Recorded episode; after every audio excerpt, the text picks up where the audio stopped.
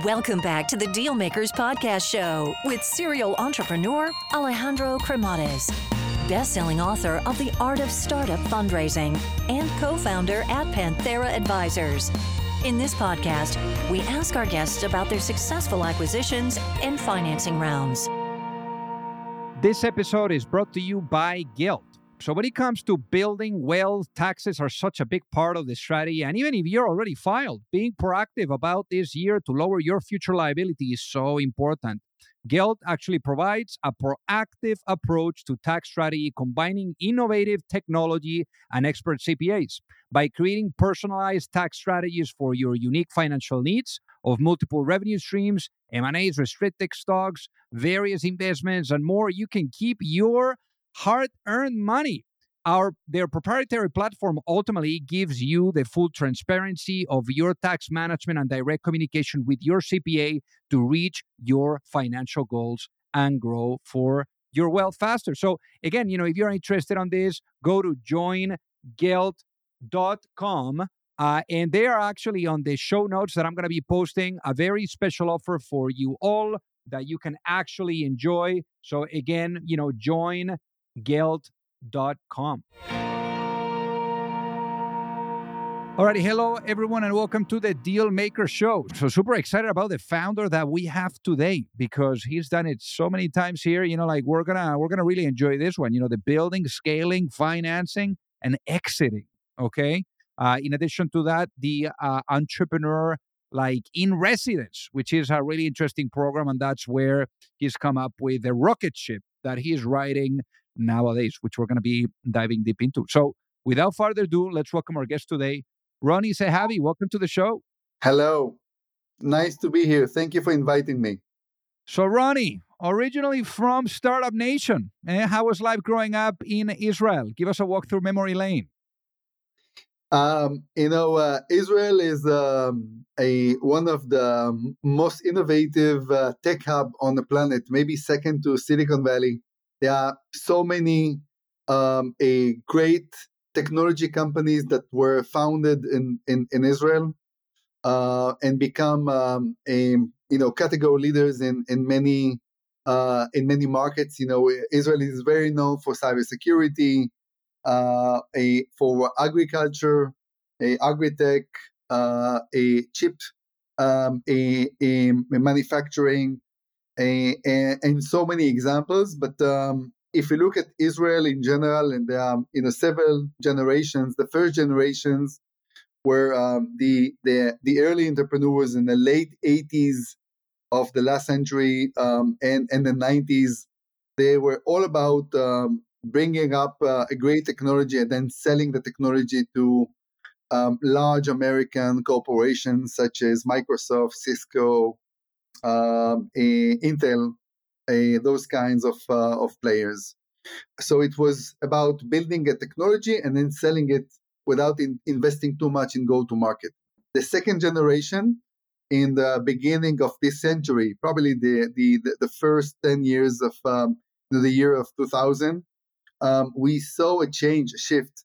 Um, there, um, more entrepreneurs believe that uh, that not only they can come up with um, an innovative technology, they can come up with innovative go-to-market, and and they become more confident um, in themselves that they can build uh, a great companies uh, that can be potentially can be category leaders uh, from from Israel. Obviously, if you're in Israel, you have to think uh, you have to think global from day one because you cannot rely on a very small market in Israel. It's only less than 10 million a, a population.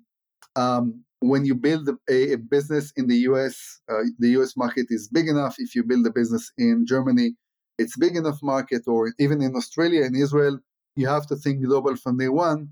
So I think there are some fundamentals and like basic ingredients that are built into the um, a, the Israeli ecosystem that um, will allow you uh, a, a, to build something really interesting with high potential.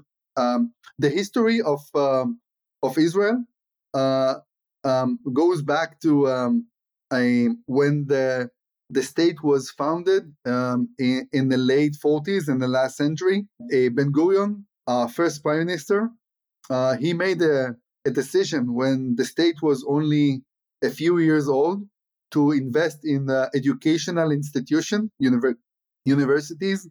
So although Israel was very poor um, country um, a, that just uh, finished uh, the independence war, he decided to invest in building um, a tech institutions and universities in Israel.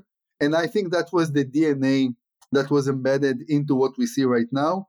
Obviously, the uh, the military uh, and the security industry in Israel were the ultimate incubators for uh, for innovation and, and tech and tech innovation, and more specifically. So, in many cases, you see that uh, people um, that ended up becoming entrepreneurs w- went through a journey with um, a, a, an engineering um, a a military engineering background. Um, very famous. It's the a, a 8200, um, the the famous engineering unit um, in Israel. That uh, many entrepreneurs graduated from this um, engineering unit and become um, a, a, tech leaders. Um, I'm, by the way, I'm, I'm exceptional. I, I'm, I'm not an engineer, and I did not serve in this uh, engineering unit. But in general, um, you know, uh, I think the, the the the the investment in education, uh, the the focus in the army all around technology and innovation, and not being afraid to fail, um, and thinking out of the box, a team working. Um, you know, you work in small teams and you try to solve big uh, problems. Um, you know, can be specific ones, can be bigger ones, I think all this together got Israel to be um, a, a, very interesting country in terms of innovation. Um, a, we call the startup nation.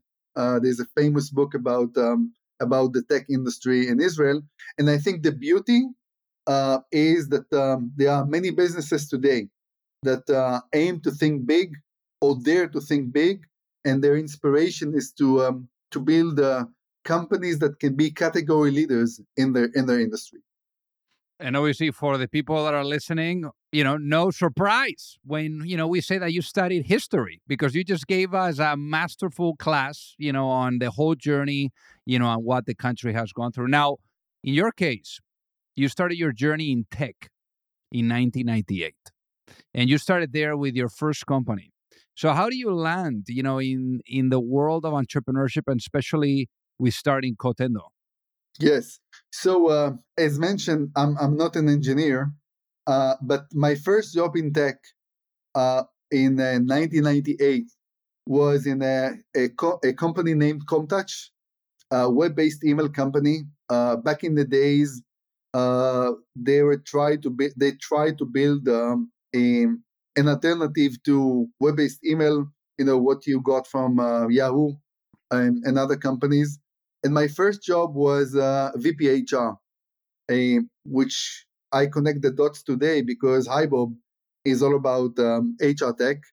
Uh, so I, I started as a VP HR in, in, in, in, my, per, in, my, per, in my first company. Um, I was not the founder, but I was um, a, a, VP. And then I realized that um, I find it more uh, interesting and more challenging, and it was more attractive to me to try to see if I can do well in sales and business development. So the founders of Commtouch allowed me to switch my career and basically move from being um, a VP HR uh, to be um, a, a, SDR uh, at the early days, and then develop my skills into sales and business development. And then I ended up um, running um, a, the, the, the sales and the business development for Commtouch for uh, five years. It was, I was responsible for the international a, a, a go-to-market um, in uh, in Commtouch. Uh, and then in 2007, um, I realized that um, um, I want to try it for myself. Um, I was not sure that I can be um, a, a, CEO. I was not sure that I can be a founder, but um, I had the, the drive um, you know, something inerrantic that um, uh, was basically pushing me to try it. Um, and I uh, co-founded Cotendo with uh, two co-founders, both techie uh, engineers, and we built Cotendo. Cotendo was um, in the CDN CDN space, content delivery network. We raised capital from um, Sequoia Capital. We raised from Benchmark and Tenaya Capital, um, and the idea was to disrupt the CDN market with um, a next generation technology that uh, we have built. Um, it was basically a technology that allow, allowed us uh, to deliver content, dynamic content, and static content in a very efficient way without the need to deploy so many point of presence and you know uh, and agreements with um, endless uh, telcos all around the world to deliver the content. Um, and uh, it was a very successful journey. I relocated to the US. Uh, um, so a year after the company was founded, I moved with my family. You know, took took um, a risk um, a, and moved my family to the Silicon Valley. And but Cotendo was um, a, a, phenomenal uh, success. The company was um, acquired by Akamai after uh, three and a half years on the road uh, for an exit of um, a 300 million dollar. and and the day after, I became um, a, a, a, a, senior vice president with Akamai. See, and obviously with some, you know, cash in your pockets. So, so give us a walk through memory lane there on the on the actual process. Like, how did the process of this acquisition come about? Because first company, three hundred million exit is is pretty significant. So, how did that whole process happen? Make us make us an insider in there. Yeah. So um, um we were um, the uh, we we we considered Akamai, you know, back in the days as uh, as the enemy. Um, so what can we do? That was the question to maybe be on par with them. So so to allow customers to evaluate uh, us as as a valid alternative to Akamai. That was the the original um, a, a vision that we had. Um, and we knew that we will do well in uh, execution. I think it was in 2010 we signed a, a strategic partnership with AT&T.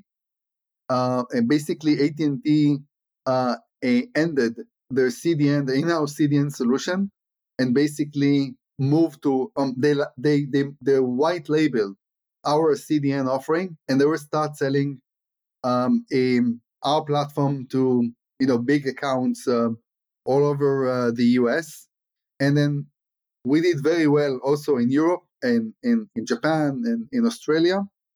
Uh, so uh, and the business was growing very nicely, uh, and, and we knew that we are we become uh, a threat to the business. It's not that we won the deals against them all the time, uh, but we were able to come in and to reduce, um, you know, customers used us to reduce the price of Akamai if they ended up not coming uh, with us.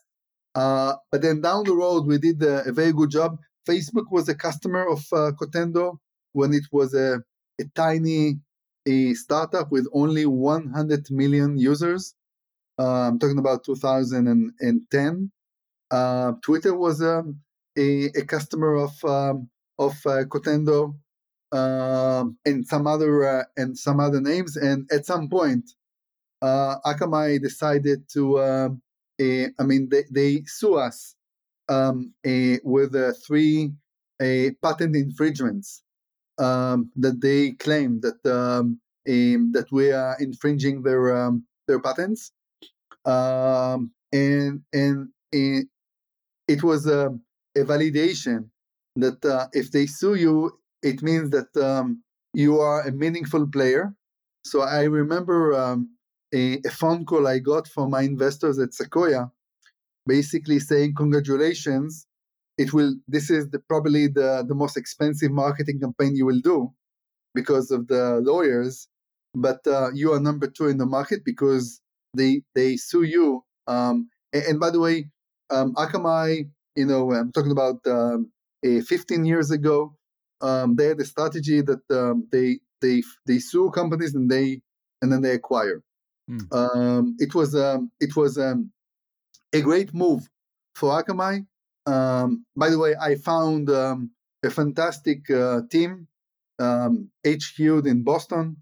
Um, really smart people, uh, but and you get a different perspective about uh, running a startup versus you know joining um, a large corporation. You know, selling yeah. at um, billions of dollars. Um, and so um, and so and then at the end, I was running the security business unit for Akamai. And uh, in 2014, um, I decided um, it was a little bit less than two years after the acquisition. I decided to leave, and then I uh, I joined uh, Team Eight, uh, the cybersecurity incubation, um, for um, a, again less than two years, and then I decided that um, security is not something that um, uh, makes me excited, and and then I left and joined uh, Bessemer, Bessemer Venture Partners, as an entrepreneur in residence, and HiBob was born um, in the incubator uh, within within Bessemer in uh, beginning of 2015. Hey guys, this episode is brought to you by .tech domain. So I mean, obviously, if you're a startup or an entrepreneur, you got to be super careful on how you go about your presence and how you get the catchy domain. And that's why I recommend .tech domains as the go-to place to really get your own domain. A good example here is Aurora.tech, which is an innovative brand that has the .tech domain associated to it. Aurora.tech actually works at the intersection of rigorous engineering to address one of the most challenging issues of our generation, which is transforming the way that people and goods move. It is set to launch Horizon, which is Aurora's first autonomous service that's designed to bring safety value and efficiency to carriers and fleet owners. I've actually arranged an amazing deal for all of you and that is you can get your one year domain for $10 or a five year domain for $50. Just go to go.tech forward slash deal makers. And that's again go.tech forward slash deal makers to get your own.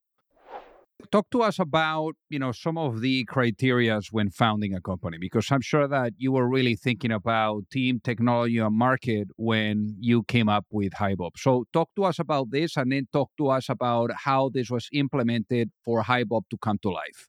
In general, I, I recommend entrepreneurs to think about three criterias. Number one is the market. And number one, in terms of priority, how big is the market you want to go after? Uh, obviously, if you go after a, a, niche market, a small market, it may be a, a, a, a must have, but then you lose flexibility because the market is not big enough. Uh, you cannot pivot. Uh, there is no real flexibility to uh, to change um, and and and to recalculate your journey if if you if you're about to hit the wall.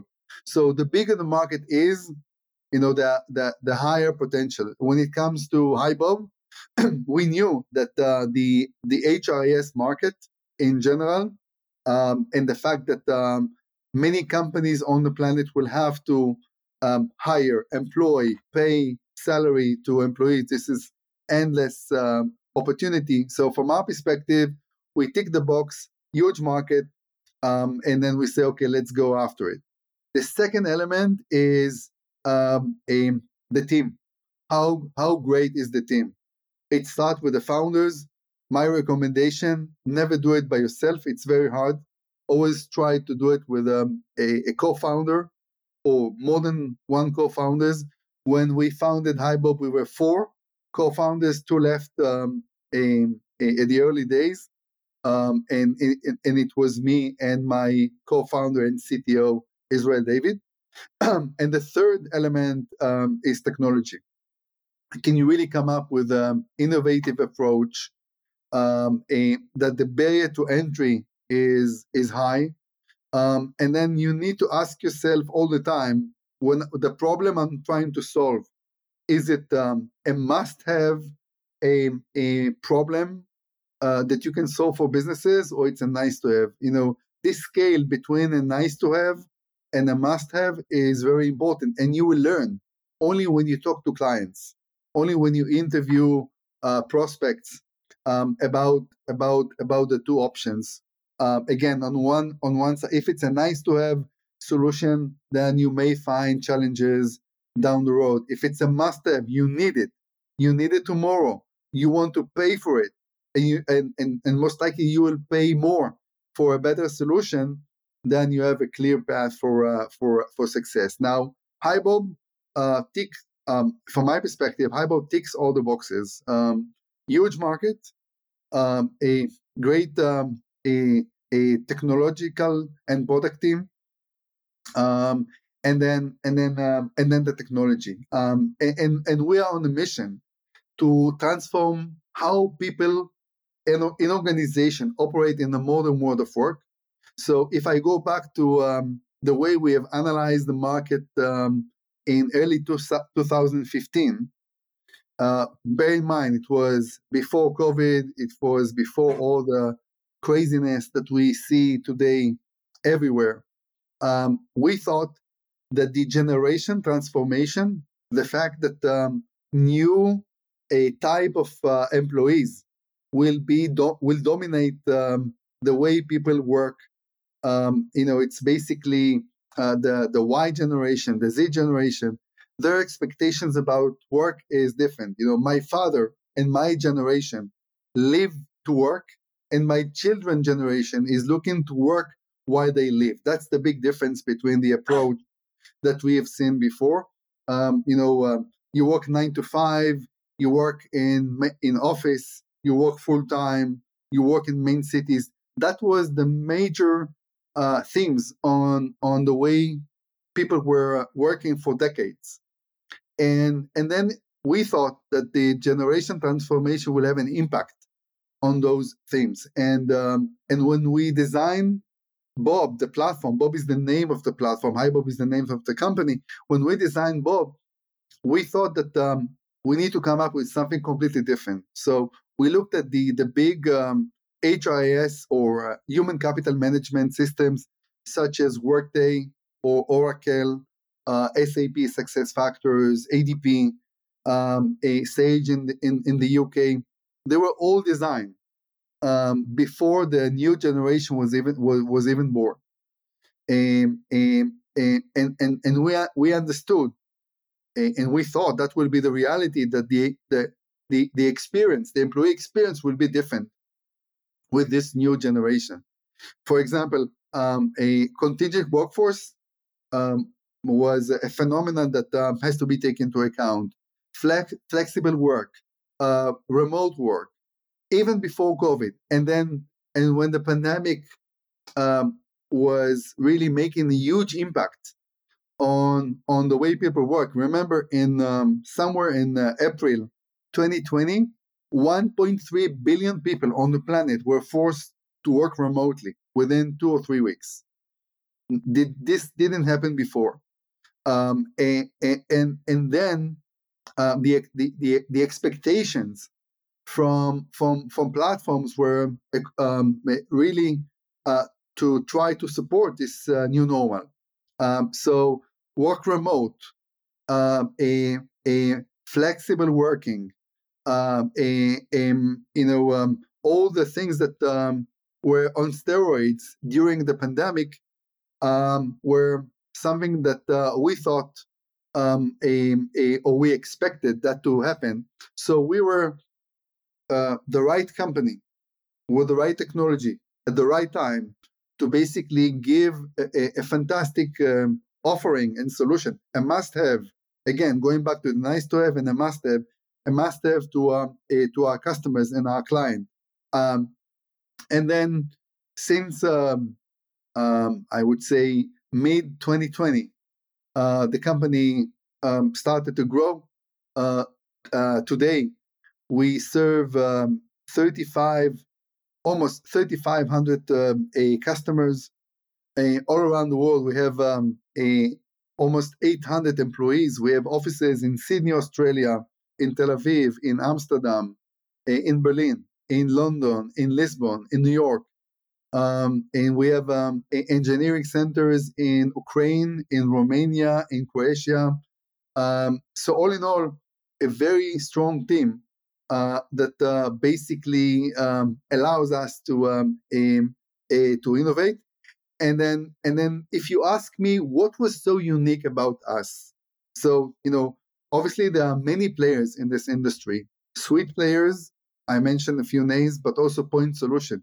You can find hundreds of um, of um, vendors that focusing only on recruitment or only on learning and development or only on payroll.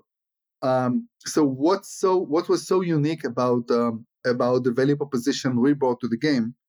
Um, and and there are two things to explain it. One, we were the first player in this industry to come up with what we call system of engagement. So for for decades, um, HRIS were built to be system of record. You're an employee. Uh, uh, you need to be paid.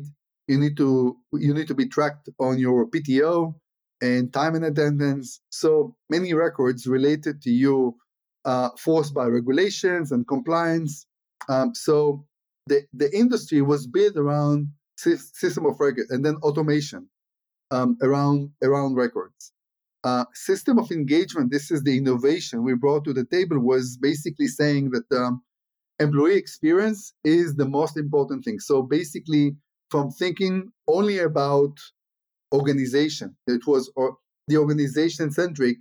Uh, we thought that the shift will be people centric, and, and engagement means that um, it has to be beautiful to the eyes, it has to be welcoming, it has to be easy to use, it has to be intuitive, but most importantly, the audience are not only the HR department and the finance team, the audience are employees and their line managers and their uh, directors or C-suite.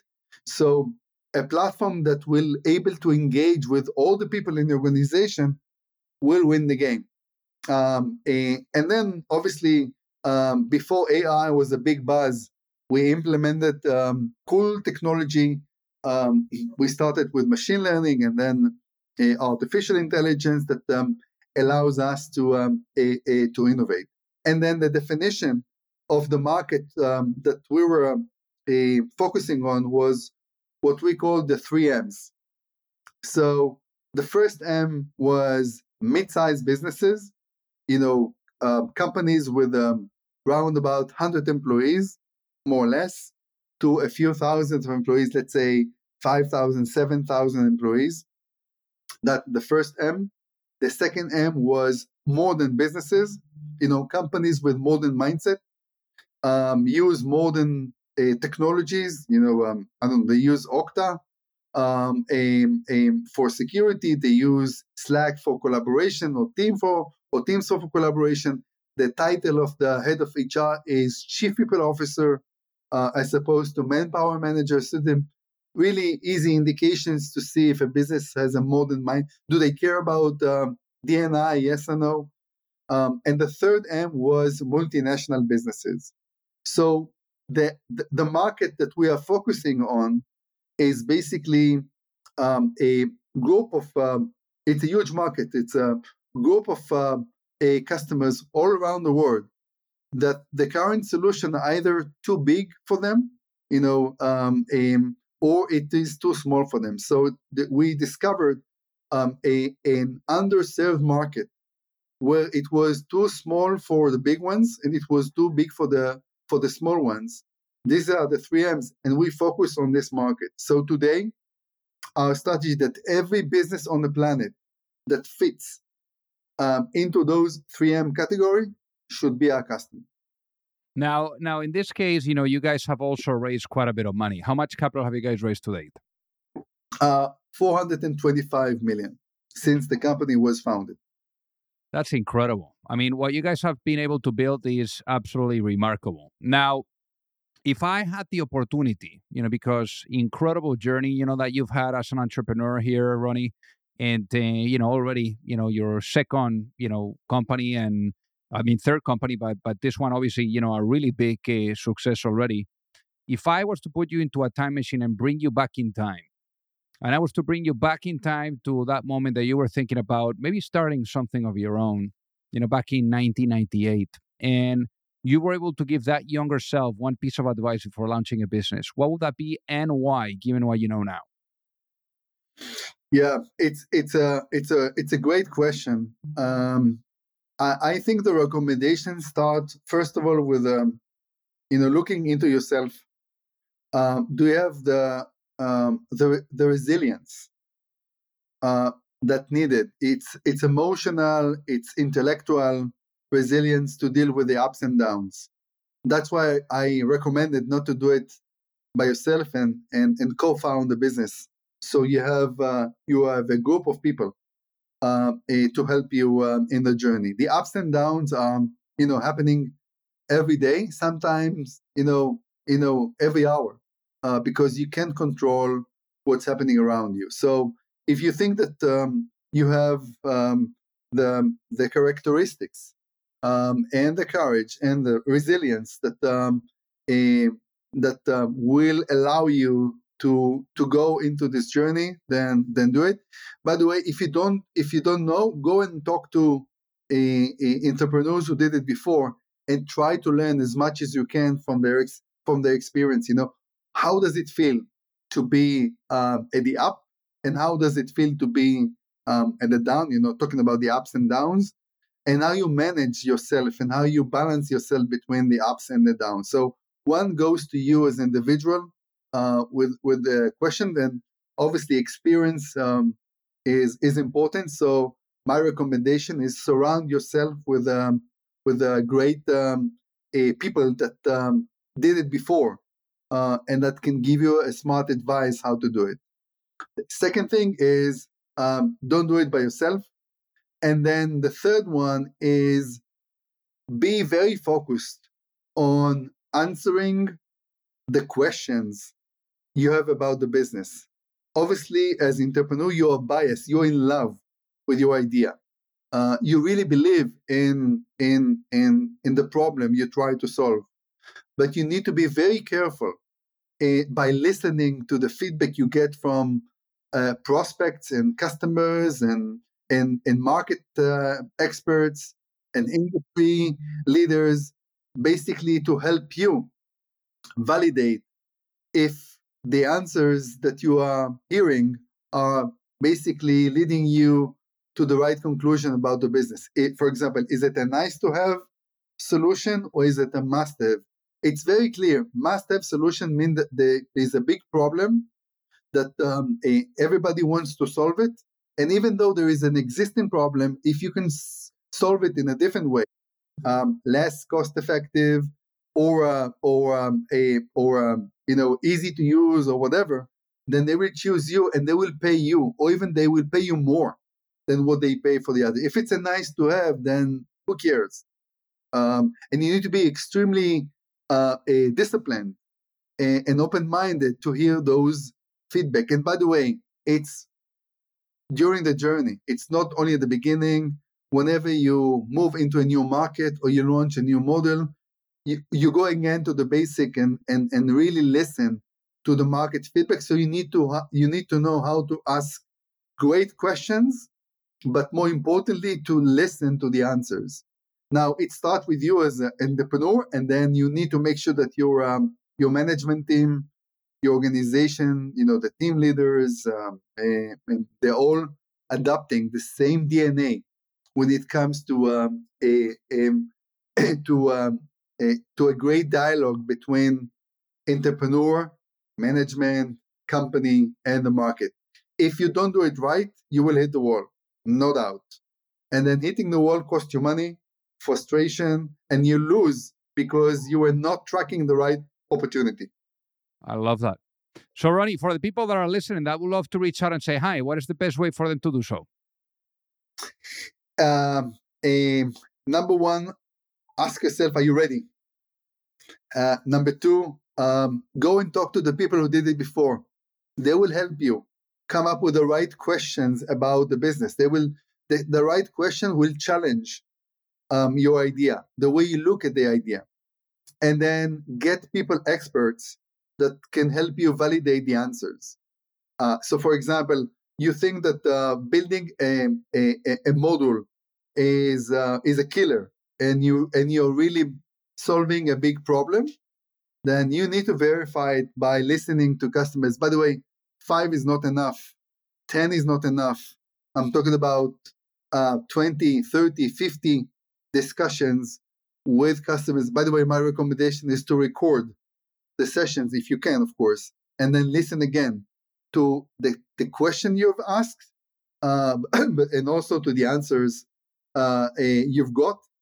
Um, then, um, if it's up to you, choose the right investors.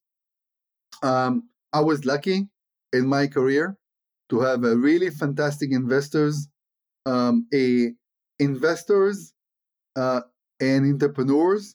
This is a Catholic wedding. You cannot divorce. They are with you uh, a, till the end, uh, till the hopefully till the exit. And you want to choose first of all great people, uh, and you should do your reference checking on on in the specific partners. Um, talk to other entrepreneurs uh, who worked with this uh, investor before, and also uh, who is the brand, um, and can do they have um, deep pockets? Can they really support you? Are they are they new in the market? Yes or no? Uh, so choosing investors is is critical. Um, it, it's not an easy one because um, sometimes you cannot choose um, the investor because you you go with uh, whoever is giving you money, but it, it is something that you need to take into account. Uh, and, and and don't forget, at the end of the day, you have only one venture to execute and to win. An investor has a portfolio, so if it's not you, it may be um, maybe two other uh, businesses that they invested in. And for you, it's it's only this: you live or you die on on on on on your venture.